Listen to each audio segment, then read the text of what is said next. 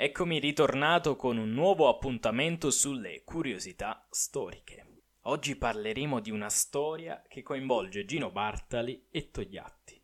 Alle 11.30 del 14 luglio 1948, Palmiro Togliatti, segretario del Partito Comunista Italiano, fu raggiunto da tre colpi di pistola sparati a distanza ravvicinata appena uscito da Montecitorio.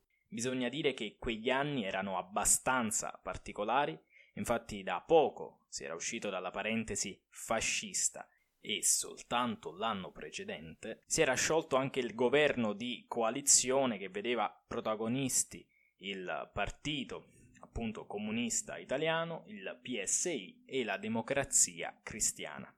Dunque erano anni di proteste, anni di tumulti, ed è proprio in questo contesto che si ambienta la nostra storia.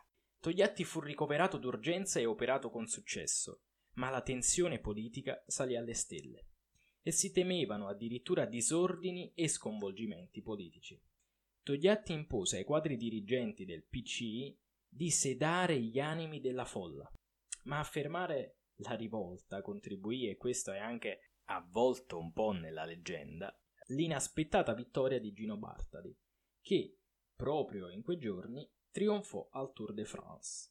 Si dice che furono Alcide De Gasperi e Giulio Andreotti a telefonare allo stesso Bartali per incitarlo e per chiedere questa, questa impresa epica che appunto catturasse l'interesse e rasserenasse gli animi.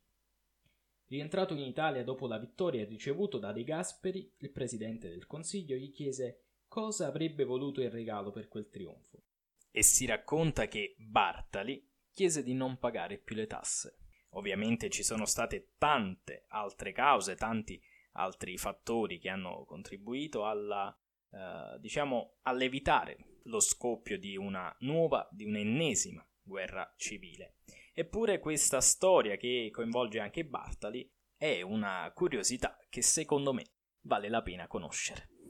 Se questo breve podcast vi è piaciuto, vi invito a lasciarmi un feedback in attesa del prossimo e in attesa di novità sul canale YouTube.